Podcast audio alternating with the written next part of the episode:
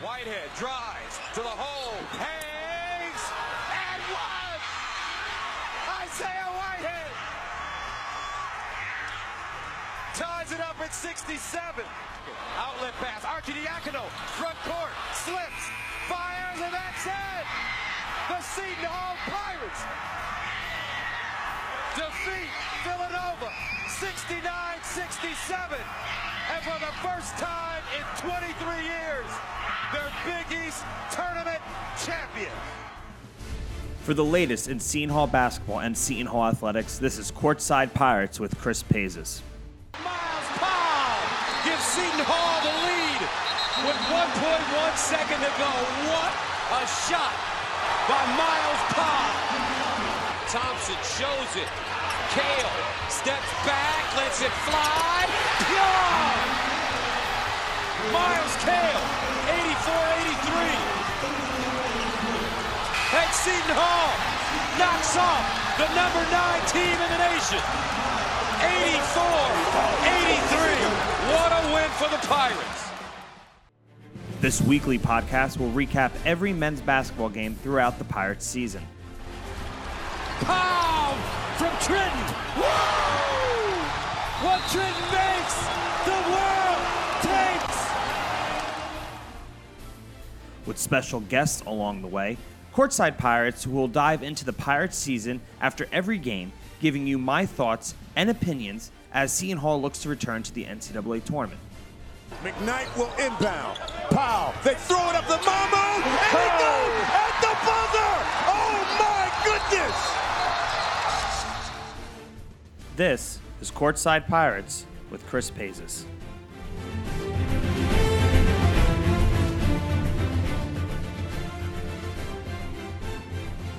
Pirates got back on track in the win column on the road against DePaul, but not in the traditional sense, that is for sure, after a blowout loss at Creighton earlier in the week, heading into a week off before playing Xavier on Saturday.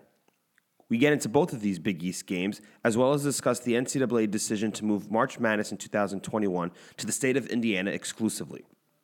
But first, I am beyond excited that this episode marks our first guest, and it is none other than the head coach of the Seton Hall women's basketball team, Tony Bozzella, who joins me for a fantastic, honest, and raw interview while discussing the season so far, the impact of COVID 19 for his program, our previous experiences working together while at WSOU, and so much more. I was so honored that Coach Bozzella wanted to come on Courtside Pirates and hope it will be the first of many times. Coach Bozzella and my professional relationship with him goes back to the day he was introduced at Seton Hall as the new women's basketball head coach while I was the sports director at WSOU. Since then, nearly eight seasons have passed, and Coach Bozzella is still one of the greatest people you will ever find on the campus of Seton Hall. His interview will be coming up first, and I promise you, you will not want to miss it. As always, if you like what you hear, please subscribe to this podcast and follow along on Twitter at Paizes. That is at P A I Z I S for updates and new episode announcements. Above all, I would love to hear from you. Send over some questions on Twitter that can be answered on the next episode.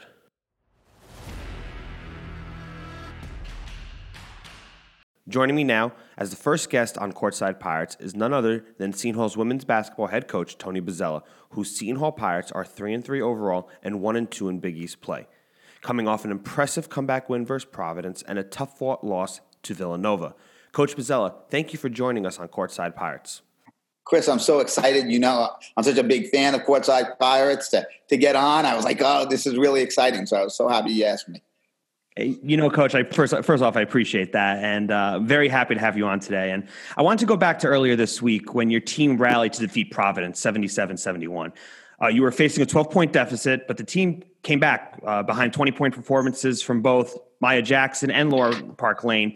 How impressed with you were you with the team's performance coming out of your team's second program shutdown and pause, specifically with those two sophomores? You know, that- that's a great point. It, it was we just finished our second pause, and we had about seven practices. We called it a mini training camp. But you know, we played a team like Providence that had won a lot of games that had yet to be paused. So you know, we, I, I was saying to you before we even got on. In our last forty days, we've had twenty six off days. Like that's not ideal for anyone. So at halftime, I went in and uh, And I said, guys, we just have to relax. We'll be okay. We're a good team. We've got to play much better defensively and get the jitters out. Like, stop. And, you know, we left the locker room and I was like, geez, I, you know, I just don't know if we have it in us. But those two sophomore guards we have are, are just tough kids, boy. And um, I'm excited they'll have three more years after this because this year doesn't count. And Lauren Park Lane and Maya Jackson just, you know, put us on our back and uh, with some help from, you know, Andre and Dez, we really, you know, locked them, them up defensively and ended up taking the lead at the end of three quarters, which I thought was a big thing because um, we didn't want to go into the last part trailing.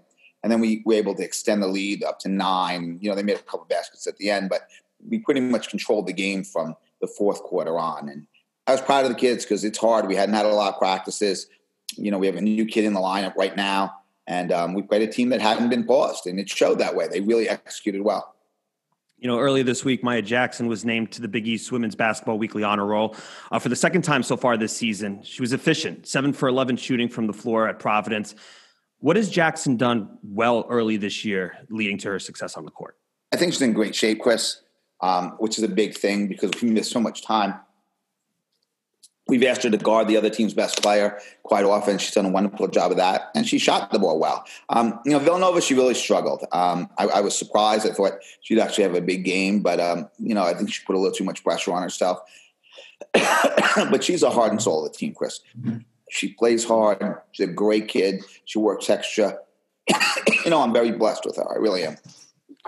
And you know, looking at Desiree Elmore, uh, unanimous preseason All Big East selection, has played so well so far this year. But despite dealing with foul troubles versus Providence, she finished with 14 points and a game high 11 rebounds, which was good to see, and five assists, and had 15 points versus Villanova. Where is Elmore right now versus where you want her to be by the end of the season? I think she's okay. I think she's got a lot of room to grow. I think her consistency needs to be better. I think against Villanova, she was tremendous in the first quarter, and she struggled in the last three quarters. Um, and that's not Des. We, in order for us to be an NCAA team, finish in the top four of the Big East, we need Des to be what she was in the first quarter against Villanova, and probably the fourth quarter against Providence. And um, I just need more consistency out of her. I, I know she has it in her. I think she has the abilities to play at the next level without a doubt. Um, you know, hopefully she'll come back next year, which I I, I, I think she will. Um, you know, work on her masters and then work on her game. But you know, Chris, she's a really special player with great instincts for the game, but she needs to be more consistent. She really does. And, and, and touching on that point, versus Villanova, where the team was trailing by six at half, Elmore, like you said, led the way with 13 points, three rebounds, and three assists. 11 of those coming in the first quarter while Park Lane had 11. Um, after being up 19 to 12 in the first quarter, where the Wildcats had just 29% shooting, they were not shooting efficiently. What did Villanova do well? Or better yet, I guess, what did you guys not do better in that second quarter that led to that first half swing? Well, the second quarter was a disaster. Um, we got rebounded um, um, by 10 offensive rebounds to zero. Um, they had 12 second chance points to zero. And we just, we got back on our heels and we took some we turned the ball over and took some very bad shots.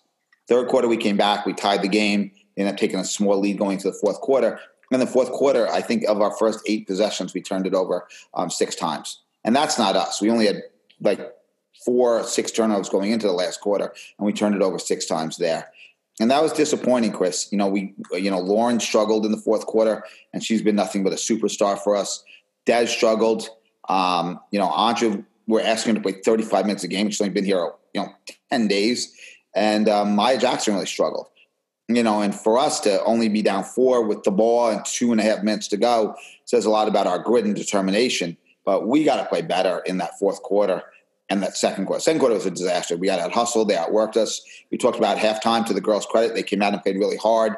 Um, we missed our crowd. Like we don't lose that game if we have a crowd because the crowd gives us energy, excitement, and you know we go to these other places, Chris, you know, they have big arenas or they don't have as many fans.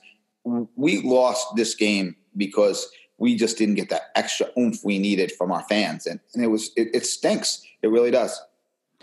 Yeah, you know, looking at just sports around the country, you're noticing that difference where you're seeing players at home or on the road. It, it just it makes a huge difference, doesn't it? Total difference. And you know, in a small arena like Seton Hall, where you know our thousand fans sound like ten thousand because we only hold you know only hold sixteen hundred, and then the you know we had four sellouts last year. Like people don't realize like our fans have really come out and supported us better than ever. And you know we have our core fans. that that we miss, you know, sitting behind our bench. But we also have all our other fans and the groups. You know, our marketing um, department did a great job. We had a lot of marketing. I mean, we had a lot of groups come to our games last year. I mean, we had four sellouts.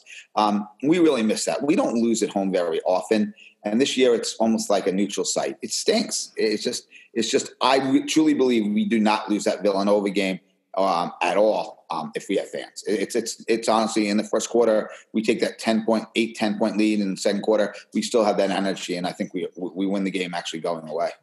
Uh, you're absolutely right. It's a totally different game at that point. Uh, yes. it just it's a different atmosphere, different type of setting system for everything for Villanova going forward. But despite that, and I know you said Lauren Parklane struggled a little bit towards the end of the game, but she did score a game high 27 points on seven for 14 from the floor. 12 for 13 from the line. Overall, she did have a very good game, and it was her third straight 20 point game in the first three of her career. Uh, total positive there, in my opinion, from her, and, and as she continues to progress at, at, such a young age. But what about the rebounding as a team, uh, especially on the offensive boards? That to me, when I looked at the stat sheet coming into our interview today, was just something that I really saw was the main discrepancy in a lot of ways. And what can you do now against Butler to kind of improve on that? we're, we're, getting our ass kicked on the boards. We really are. You know, we lost Femi Fenuis to uh, um, uh, an Achilles injury in our second game. She was our, our rock behind behind us. Like she was physical. She was tough. Uh, she cleared space. She was going to average eight to ten rebounds a game. We lost her, and, and, and you know that was a devastating injury. But we've got to come together and we've got to rebound as a group. You know, I said this to Maya Jackson. You got to get a certain amount of rebounds. I said to LP um, Lauren you know, any of these long rebounds go get. It's going to open up our transition. You know, and Maya and Dez and Andra, Maya Bembry, Andra, Dez, Alexia, they've got to do a much better job of boxing out. And we've got to be a lot more physical. We're not physical. We're soft. Villanova pushed us around the second quarter. We did battle back in the third and fourth quarter. We had seven offensive rebounds, and, and we kept, they only had three offensive rebounds.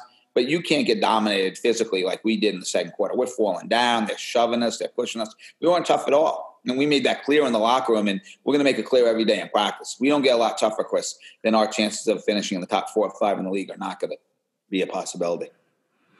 You mentioned Andra as part of that, and on the last episode of Courtside Pirates we had right before um, the new year, I mentioned the fact about the grant, the granting of the waiver uh, to be able to suit up this year for the spring, and uh, still also being able to then be eligible next year, which is so huge. She's a dynamic guard who has just yeah. an incredible experience. Uh, she's last two seasons at Mississippi State, where she helped lead the Bulldogs to a 69 overall record, number one seed, a trip to the Elite Eight, spent her freshman year at UConn. What does she mean to the Pirates this season? Experience this year, um, learning our system. Um, you know, thankfully, we have a tremendous senior women's administrator in Tatum Kolitz and a and our compliance person and Will. Um, they, they, they, you know, they, they, they, they, they appealed to the NCAA. We had just lost Femi to an injury. Um, we said, listen, this year doesn't count against anyone's eligibility anyway. You know, we, we, we need the depth, and, and, and they granted us. Uh, I don't know how they wrote it up. They were fantastic. Um, but she, it, it, it's going to help us this year. There's no question. And in two and three weeks, she's going to make all those three she's missing now because that's her game you know, with that being said, her experience, her understanding of the game, her brains, like she made a couple really intelligent plays in, in, in, the Providence game, drew a charge, made a big basket, had a great steal, just using her brains. But more importantly, she's going to learn our system for next year. She's not going to be a newbie.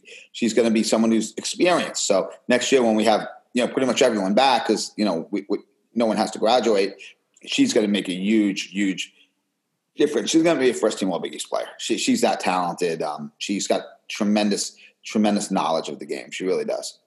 I think what Pirate fans should really also look to, I know it's hard, like you said, with fans not there in attendance, but she was thrusted right into a starting role. She played 35 plus minutes, 11 points versus Providence, coming off of that pause.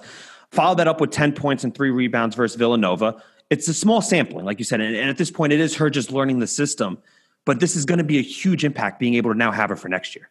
It is. And, you know, people you know, people, how can you start her? Well, you know, we had about eight practices and she earned her starting spot. I mean, there was no question. You know, part of the reason is we had an open starting spot because obviously Femi had gotten hurt. And it was funny, Maya Bembry started one game or two games after that, and I, and I sat down with Maya Bembry, and she's like, no, coach, B, you know, I can come off the bench. I'm really versatile. There's a lot of different, you know, I could play multiple positions. It'll just be easier for, for us. And, and I give Maya Bembry a lot of credit. And she's going to be, a, you know, a really good player for us. But, you know, Andra is just – she just brings a sense of, you know, I've been here before. I've played at the highest level. She, she, you know, she did not shoot well in the game yesterday. When I left the gym, she was shooting on the gun. She understands work ethic and responsibility and accountability. She's never late. She's shooting before practice. She'll be a great role model for a lot of the kids. And um, you know, having her next year, you know, gonna, she'll be really good in another couple weeks when she gets her legs back. But next year, she's going to be a star. You're listening to head coach Tony Bozzella of the Seton Hall women's basketball team on Courtside Pirates. And coach, so many teams across the country have faced unprecedented adversity with programs that are forced to, pa- to pause their programs, including games. Uh, your Pirates have now had to go through two separate pauses, which we mentioned. And both times, though, your team has come out of those with a win. Uh, a very impressive first season opener versus St. Peter's, uh, tying a career uh, marker in terms of a game performance for total points. And then against Providence to begin 2021. What has helped you, your staff, and your players get through the season to this date? Well, I think our girls really want to play. And I, and, and, and I think our training staff um, has done a great job. You know, Tony and Deja, our, our, our girl who takes care of us, uh, have done a great job of, you know, not only just you know, keeping the kids as healthy as they can when they're with them, but also talking them and the mental side of it. I think I'm blessed with a great staff. Um, they talked to the kids a lot when we were in um, pause. You know, I was very sick. I, I, I, was, you know, I couldn't even talk to them the last time I was that sick. Um, the, the staff did a great job. And our kids want to play, but, you know, the average fan doesn't get it. Like someone said to me, um, you know, before the UConn game, I got an email. You know, this is a big game for you in the program. Come on, you got to win. I said, you guys, you need to take a a, a relaxation pill here. We've been back from at that point. We were back from you know a 14 day break for five days, and we had already played two games because we weren't supposed to play UConn the, that Tuesday. We were supposed to play later in the week, but UConn needed a game to fill, and we said, "Listen, we'll do what's best for the league." And you know, we were we're the only we've been the closest to anybody. We were down 38-30 at half. We shot one for 14 from three, and I truly believe it was our third game in five days. We played without Andra, had just lost our starting center um, the game before. Uh, I thought we battled. And I think that goes back to my point. Why are we successful? Because we have kids like Lauren, Dez. These are battlers. Alexia has, earned a starting spot. You know, they're battlers. And, and you know, and I, and I do believe that that's a big key for us. Um, we have to fight. We're still on demand, obviously. Um, but I think if we fight, you know, and get in a rhythm, we have to get in a rhythm, Chris. It's, you know, you can't take another break. It, it's just, it's just, you never catch up. You know, that seven day break was over the holidays. It was tough, but you know, we had seven or eight practices to practice for uh, for Providence. You know, we have four teams or five teams right now in the Big East women's shut down. It's hard to come back from. It really is, and it takes a strong mental kid, and our kids have done a great job of that. Uh, just hearing you talk about it kind of puts even more into perspective what really you're going through. Not only just you, but your, your players and your staff day in and day out. And I think being someone on the outside looking in, a lot of times people take it for granted. You know, they want to see results and it doesn't matter what it is. But I think the important thing to note is that at the end of the day, you and your players, no different than any other team in the country, they're doing this because they care and they want to play. They're not doing this because of any other reason. You want to you want to play. They want to play. I mean, this is what we tell our kids: come to practice, take a test, are you, you know, are, are you okay? Hour later, they let them know. Go to practice. Practice two, three hours, you know, with lifting and film and all that stuff. Now go back to your room and stay there the whole time. Don't leave. Every day. That's really hard. Think about it. You know, I get to go home. I get to drive around. I get to go shopping. I can do whatever I want. We tell them, go back to your dorm room and stay there. Have food delivered. It sucks, but they're doing it because they do love Seton Hall and they do love to play the sport. And I give them a lot of credit for that you know, with all that, going into the preseason, being that there was so much uncertainty, the team was tabbed sixth in the conference, which, in my opinion, has always been taken with a grain of salt because I do not take those rankings at the beginning of the season to mean much anyway. It's about how you play throughout the year. With everything going on, where do you feel the team is right now in terms of where the expectations you had for them at the beginning of the year versus where you want them to be at the end of the year? You know, going through the sickness I went through, going through the two pauses, seeing what the girls have had to overcome. We have eight eight of our sixteen girls have had the virus. You know, some of them had it worse than others, but all of them have had it. There's a mental aspect to that as well. You know, I, I do think we're an NCAA team. I think it's so hard to judge. We only we only got to play three non-league games. One of them without three three starters. Um, you know, so we're really not going to be judged on that. I think you have to finish in the top four, maybe five of our league yesterday's loss was was really tough. Um, that's a team that's really the third best team in our league. Um, them and Marquette are three and four. We have to beat them to make the tournament. We know that, um, and um, that was a tough loss. And now we face a, a, gauntlet of the schedule. You know, I was on with the Big East um, schedule person yesterday, very angry, and um, I thought it was unfair. We they we have us going to Butler on Monday, going to UConn on Wednesday, which will be the second time we play UConn before four other teams have even played them yet. Then we fly home and play, uh, drive home, play Marquette on Friday, and then play Butler again on Sunday. So you're asking us to play four games in seven days a lot of travel there, with not a ton of practices since we've left. Um, you know, the answer I got is, well, we're COVID. You got to figure it out. You got to do it. And of course, but I said this is the second time we're accommodating UConn. So we're not supposed to play UConn Wednesday. We're supposed to be off. But UConn needed a game because everyone else canceled. So again, we're trying to do what's best for the league but we're not getting any. We're not getting minimal cooperation from the league, um, and I'm hoping that changes. Um, I feel we have a very good team. Feel we can make the NCAA tournament.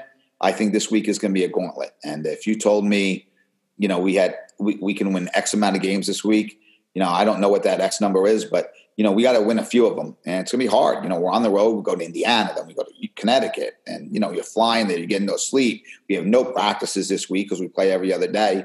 It's just game prep and it's hard. You know, some of these kids, you know, need practice and need to get better. Our younger kids are talented, but I haven't had a chance to play them in a non-league game really because we only played three, and it was all in a five-day span. And you're trying to get your starters reps. Um, they played a little bit, and now all of a sudden we're in Big East play. And you talk about that a stretch of five games in 11 days in three different states. Yep. And it was announced. Yeah and it was announced originally that UConn, which was supposed to be scheduled for February 10th, which was my birthday. So I was really much oh, looking nice. forward to that. I was looking forward to that game on that day. Is now moved up to January 13th. And in hindsight, it might be good to get that UConn game out of the way and done midway through January. But as discussed, in terms of the way the schedule is now coming together, in your mind, does UConn's addition to the team, to the conference, hurt or help your program overall? Well, that's a great question. And, you know, one of the, just getting back to the UConn game, what angers me about playing them so, again, so early is, you know, one, this will be our playing them again with minimal rest. Two, we would have played them twice. In this COVID year, while you're scheduled to play everyone twice, are you really going to? So are we going to be taken advantage of and really be saddled with two losses while a school like Marquette might not even play them. So that's two more losses that Seton Hall gets, and Marquette's not even get. So again, I brought this up with the league, and the league has no answer for it. And that's really disturbing in itself, to be brutally honest with you. But getting back to you know your your other question, um, you know, I, I, I think you know UConn is going to help us in recruiting. I think it's going to help us in publicity. Their staff couldn't be better people. They don't talk. Gino doesn't talk about UConn. He talks about the Big East and UConn. In fact, when I was sick, him and Chris Dailey reached out to me the first day they found out. So they they they do love the Big East. They do want to be part of the family, and I think that's important. I think that's going to help us. And I think as we all get better, then it's going to be better and better and better. I mean, we played them really tough in our gym. Like only down eight points with no crowd. It would have been sold out. You know, shooting one for fourteen from three because it was our fourth game in seven days again. Like so, I'm I'm in, I'm excited they're in the league. I, I, am, and I will say our Big East tournament will now be in Connecticut, and when fans are allowed to go, our fans actually can show up because we can drive there as opposed to when it used to be in Chicago playing in DePaul before nobody there. So I think there are a lot of advantages. Um, starting with you know the brand and and and and all that stuff. I, I just think you know we have to embrace them. We have to help them. That's why we've, we've been willing to move our two games because Gino is a friend, but I'm also doing what's best for the league. I just wish the league would help out, would think about doing what's best for Seton Hall every now and then, and that hasn't been the case recently. And, I'll, and I will say this, you know, anyone can say what they want about UConn. Uh, Gino clearly cares about the Big East. That is evident. He always has. He he is he's always embraced that this conference, and he's always done the best way he could to advocate for it in every way. And that goes into what happened earlier in December, uh, where FloSports became the digital home of the Big East women's basketball. And I've been a big proponent of just finding ways to, you know, get the women's game out there, especially at Seton Hall. I, have had great experiences working on WSOU with you personally, traveling with the games. And uh, between FloSport working with the Big East Digital Network and creating original content, what are you seeing right now as a commitment level to grow the awareness of the conference and the women's game as a whole? Well, I, I think I, think obviously UConn has a huge step in that because the SNY games, and SNY does a wonderful job. Um, know, obviously they're UConn's home station, but you know their their their announcers, their pregame show, um, they are well versed in all of the Big East. So I'm really impressed with that. So SNY has been great. Fox Sports One has been an excellent partner. I think this year we have a lot of issues in terms of non-equality in the games, but a lot of it is because of programming and changing. But they have been a great partner. FloSports I'm interested in. I don't like the idea that you have to pay for it. I think the Big East needs to come to a way where we need to pay for this and figure this out because it's not fair to our parents and our and, and, and our fans that they're paying to see this. And you know, while it's not exorbitant in price, it's still fifteen to twenty dollars a month, and you know, it's it's not cheap. But I do think they'll do a good job. I think the announcers to Big East Tires, starting with our own John Fanta to um, to Kim Adams to um, you know, um, a lot of the others, they, they do a great job. You know, um, one of my friends, Phil Stern, is on this now. Um, he's an ex coach. So they're hiring really good talent. And, and I think it helps a lot. You know, I, I go back and we, we, talked about this right before we actually started this interview. Uh, I'm not sure if you remember, but when you were introduced as head coach of the women's team, uh, you came to WSOU to speak. And that was when I was sports director my senior year.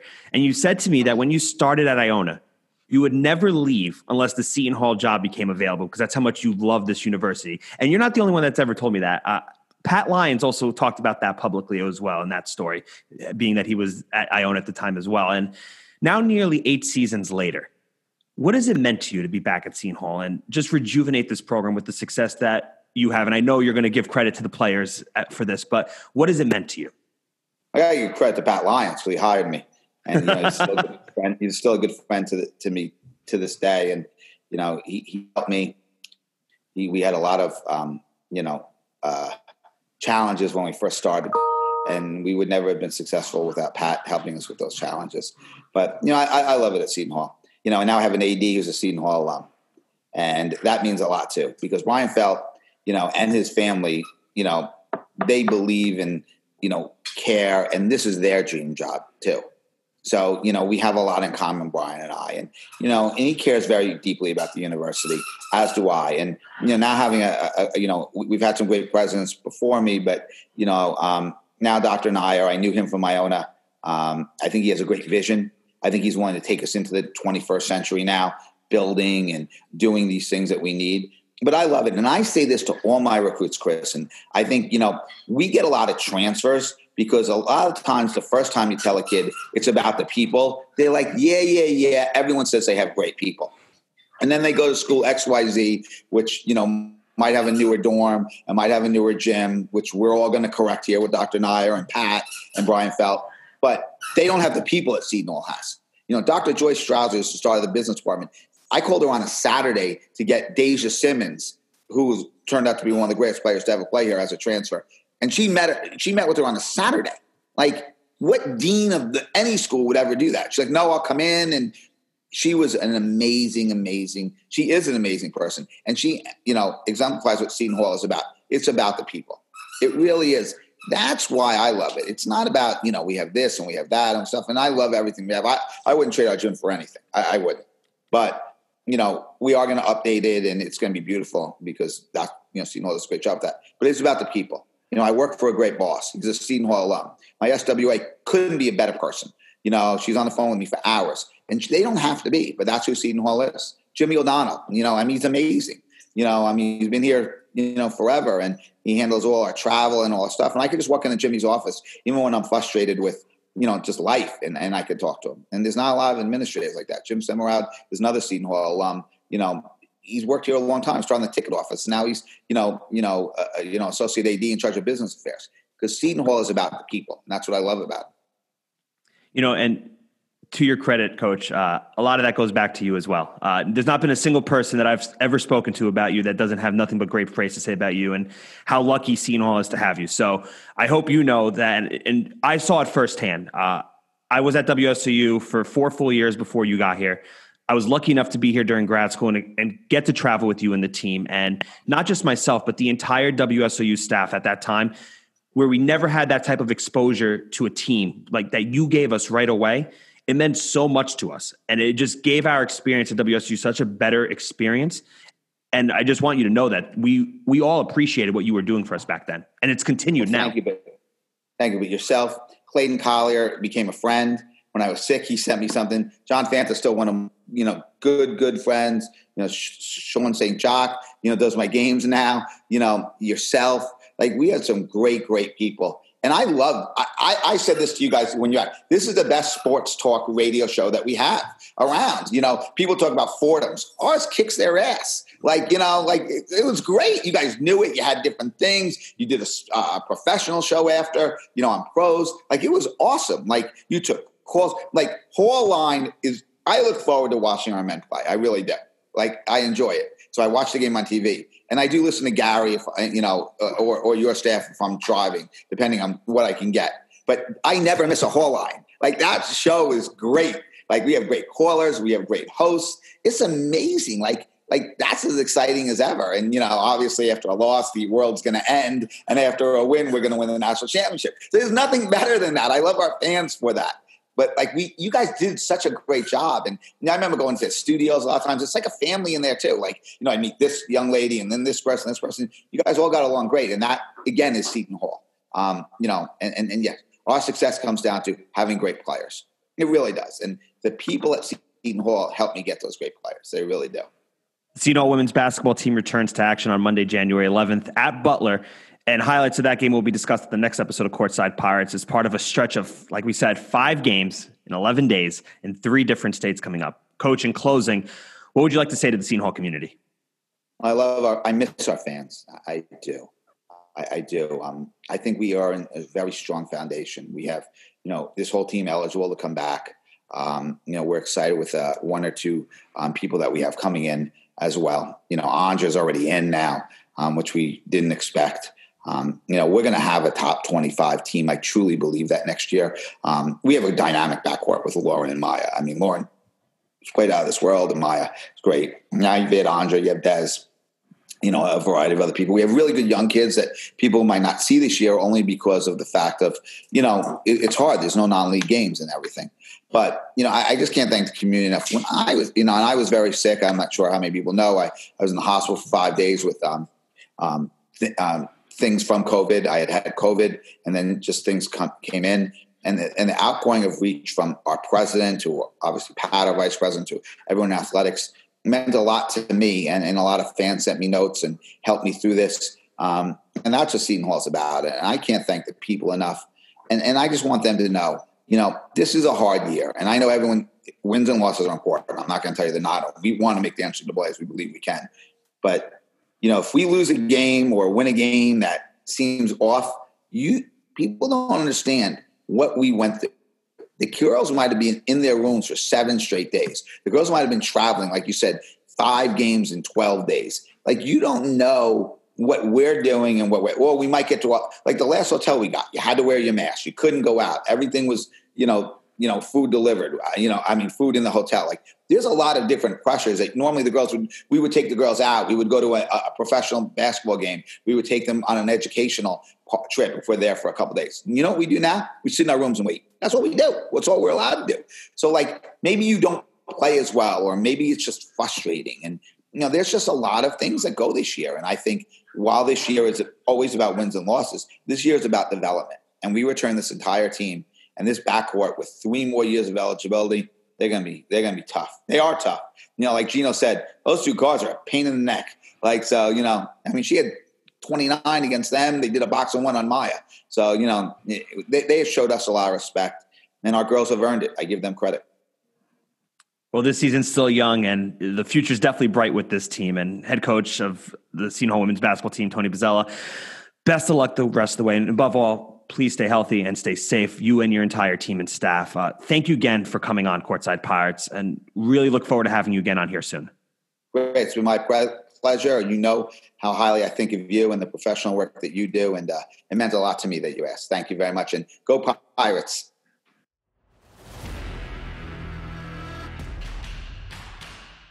Heading into the game against the Blue Jays, the Pirates received 11 votes in the week's AP Top 25 for the first time this season, heading into the road contest against number seven Creighton. In addition, following the week that Myles Cale was named the Big East Weekly Player of the Week, Sandro Mamukelashvili landed the top weekly prize after averaging 21 points, 8 rebounds, and 4 assists in two huge Big East wins for the Pirates. The award marked the fourth time in program history that Seton Hall had players win the honor back to back weeks. The last time the Pirates visited Creighton, the Blue Jays were celebrating on the court with the Big East Championship trophy, raising a banner and cutting down the nets. Reminder they were co champions with Villanova and Seton Hall. While Creighton celebrated as if they had sole championship possession, the Seton Hall Pirates were in the locker room feeling as if they were failures. They were not. The only thing the Pirates failed was that game itself in a 77 to 60 loss in the final game of the 2019 and 20 season. Who would have knew then that that would have been the final game of the season? They failed that game, but not the season. And they are just as much defending champions as Creighton or Villanova, despite what that celebration looked like and how it took place. The Pirates acknowledged then how much it hurt and the same pain was going to be used to motivate the team this season in their first game against Creighton on the road with so many returning players on both teams. However, it did not matter in this game. Seton suffered their worst Big East loss since the 99 to 57 walloping blowout defeat versus UConn at home in 2006, which, if you remember correctly, that Seton Hall team made the NCAA tournament. Against Creighton this past week, the Pirates were swept off the court in a terrible showing on the road, losing 89 to 53. This game was so bad that it is not even worth harping on. When the game ended, I hope you just turned off the TV, went to bed, and know you lost to the number seven team in the country on the road and just move on. The Pirates could not compete, and Creighton showed why they are a top 10 team. Simple as that the 1,700 or so fans in attendance definitely made a big difference as well. And I will say, it was nice to hear natural fan noise for the first time in a while. And who would, who would be thinking that that would be something that you look forward to in 2021? Natural crowd noise. I've said it before if Seton Hall were able to have fans at the Prudential Center, I'd be lining up front and center on Lafayette Street to get into that arena. Coach Willard chose to go small with the starting lineup, changing it for the first time this season. He added Molson into the starting five with Ike st- starting the game on the bench. It did not work. And Coach Willard acknowledged after the game that the loss, and as terrible it was, was because he was trying to get cute with the lineup and protect Ike.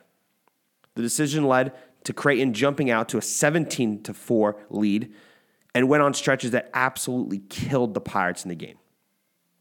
But he was confident they would bounce back, as everyone else should be at this point. The goal coming out of this game should be to regroup, recover, and move forward and play like the team that had just won seven of eight going into the night. I mentioned on the last episode of Courtside Pirates how crucial and how difficult this month of January was going to get. Creighton just shoved that reminder in the faces of every Pirates fan with this ugly blowout loss.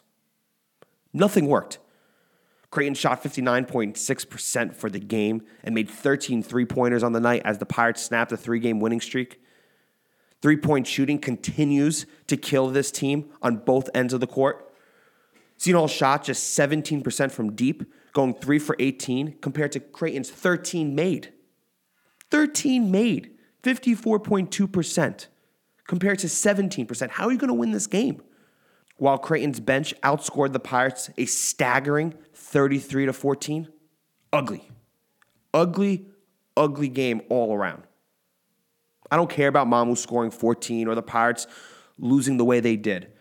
I'd much rather have this one off blowout loss once in a while, as I've always preferred that to these gut wrenching close losses where you know you should have won.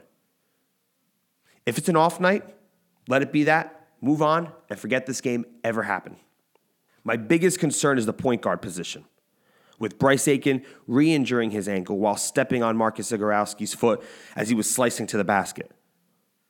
The replay really showed how bad it was. You have to have sympathy for this kid who continues to struggle with injury after injury. After the game, the severity of his ankle injury was still unknown, but I have to believe he will miss at least the same amount of time, if not more, than he missed earlier this season. Shavar Reynolds needs help. He struggled in the game with turnovers, committing five to just one assist in the game.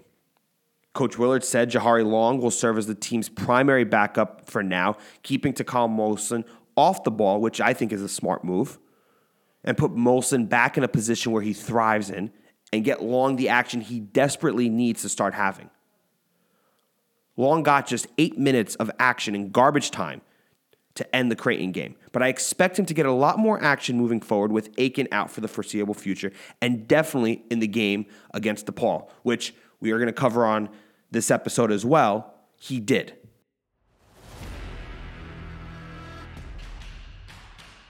The Pirates got back on track on the road against DePaul in a 76 68 victory and are now winners of eight of their last 10 games and 6 and 2 in the Big East, matching the 1999 2000 team for the second best eight game start in program history.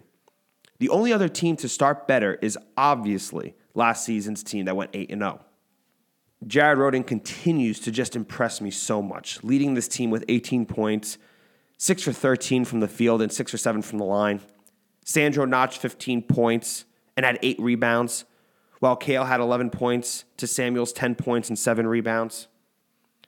However, this game was anything but positive as the Pirates somehow managed to just win this game, despite the second half in which the Pirates did not make a field goal in the final 8 minutes and 57 seconds of the game.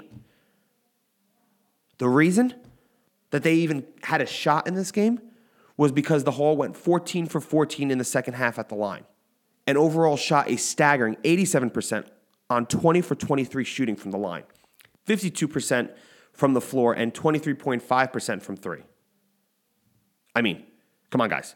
You're telling me for eight minutes and 57 seconds you could not make a single basket? They were lucky they were playing DePaul with that second half performance. Because I'll tell you what, otherwise, if they were playing pretty much anyone else in the conference, we would be talking about the complete inabilities of this team offensively and how they blew a golden opportunity to win another road game. A lot of this, I feel, has to do with Reynolds getting into foul trouble and ultimately found out of this game. I give Long credit for stepping in and playing 17 minutes. He did okay. He will continue to do better.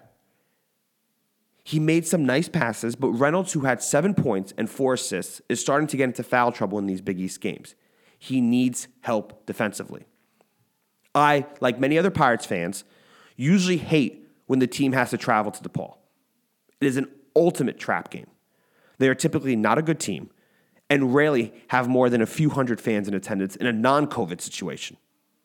And I just always feel that this team is going to find ways to lose on the road against them. Luckily, the Pirates prevailed because of an efficient first half, where they led 40 to 28 at the break, despite being outscored in the second half 40 to 36. They cannot do this again against Xavier in a week from now at home. I don't think you have to worry about that, but it's just a fact. They can't do this again. I also think this week off really is going to be very beneficial for the Pirates. Unlike a lot of other Big East teams like Villanova, UConn, and DePaul, the Pirates have had a ton of games already this season. Some of the most in the nation at this point, in fact. This week off does three things gives the Pirates a mental break for the games to prepare and focus on the rest of the season, allows the team to finally get some consistent practices in, which will greatly help Jahari Long's development, and finally, it will allow Mamu to get the rest he desperately needs. The Pirates cannot have him be burned out down the stretch, with some of the toughest games on the schedule still to come. This week off could not have come at a more important time for this season. Finally, congratulations are in order to head coach Kevin Willard on his 100th Big East win when including conference regular season and tournament wins. It is so crazy to think that I have been covering Coach Willard or watching as a student and alumni for his entire tenure. We have seen a lot of lows early in his tenure, but certainly many incredible highs over the last five seasons. The Pirates are, without question, lucky to have Coach Willard for these 11 seasons, and his development of players is the reason he has hit these milestones. He has built a winning culture in South Orange with hopefully many more milestones to come.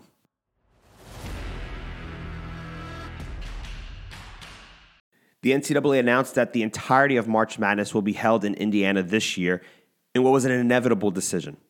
Selection Sunday will be on March 14th, and honestly, it will be here before you know it. While the Final Four will take place on April 3rd and the 5th. This was the right decision by the NCAA. With so many teams participating, it logistically makes the most sense for the safety of the players, coaches, and staffs to create a bubble scenario for this year's tournament. It also gives the NCAA the highest likelihood to get through a full tournament with as little risk as possible of an outbreak. But earlier in this episode, when you heard from Coach Bozzella, he talked about the strain that isolation is having on players. A month long bubble of strict isolation is going to be extremely difficult for these college students. Let's not forget, they are college students. You are either in denial, unaware, or do not care that this will, in fact, be an extremely difficult situation on the mental health for these teams. There's no question about that. Coach Bozzella said it best. This is brutally tough on his players and players across the country, but they are doing this because they love the game and want to compete. After the way last season abruptly ended, being able to have a safe and successful NCAA tournament should be the NCAA's only priority. Moving March Madness to Indiana provides the best avenue, though, to make this happen. This brings us to our closing segment, Courtside Perspective. A lot of frustration has been said about the omission of Sandro Mamukelashvili to the 25 man Wooden Award midseason watch list. While four Big East players were named Creighton's Marcus Zegarowski, Connecticut's James Bouknight, Villanova's Jeremiah Robinson Earl, and Collin Gillespie. I really can't wait until I don't have to say his name anymore. Mamu didn't make the cut. Now, it is important to know that this is not the final list, and players can still be added as the season continues. I personally feel, though, it was very fair that he wasn't added. He's a very good player, no doubt, and certainly a top tier player currently in the conference with an incredible skill set for a player his size. But his play, in my opinion, hasn't been Wooden Award worthy. It hasn't. He has stretches of greatness, no doubt. But to say he has to be on a list for the midseason top 25, in my opinion, would be a bit biased. If he were on it, would I say he did not deserve it? No. He's playing near that level, but I am not going to say he is at that level consistently enough to warrant the addition. I will likely get some heat for this opinion, but it's just how I feel. He needs to play better, and I think he will, but he needs to show it on the court consistently. If you enjoyed this podcast, please feel free to subscribe on Apple Podcasts, Spotify, or Anchor and search Courtside Pirates with Chris Paizis. Also, feel free to follow me on Twitter at Paizis and let me know what you thought about this episode and send over any questions you may want answered. Special thanks to head coach Tony Bozzella of the Seton Hall women's basketball team, who took the time out of his schedule to join me as the first ever guest on Courtside Pirates. The next episode will go live on Monday, January 18th, following Seton Hall's home game against Xavier at historic Walsh Gym. Again, my name is Chris Paizis. Thank you for listening. We will see you next time on Courtside Pirates.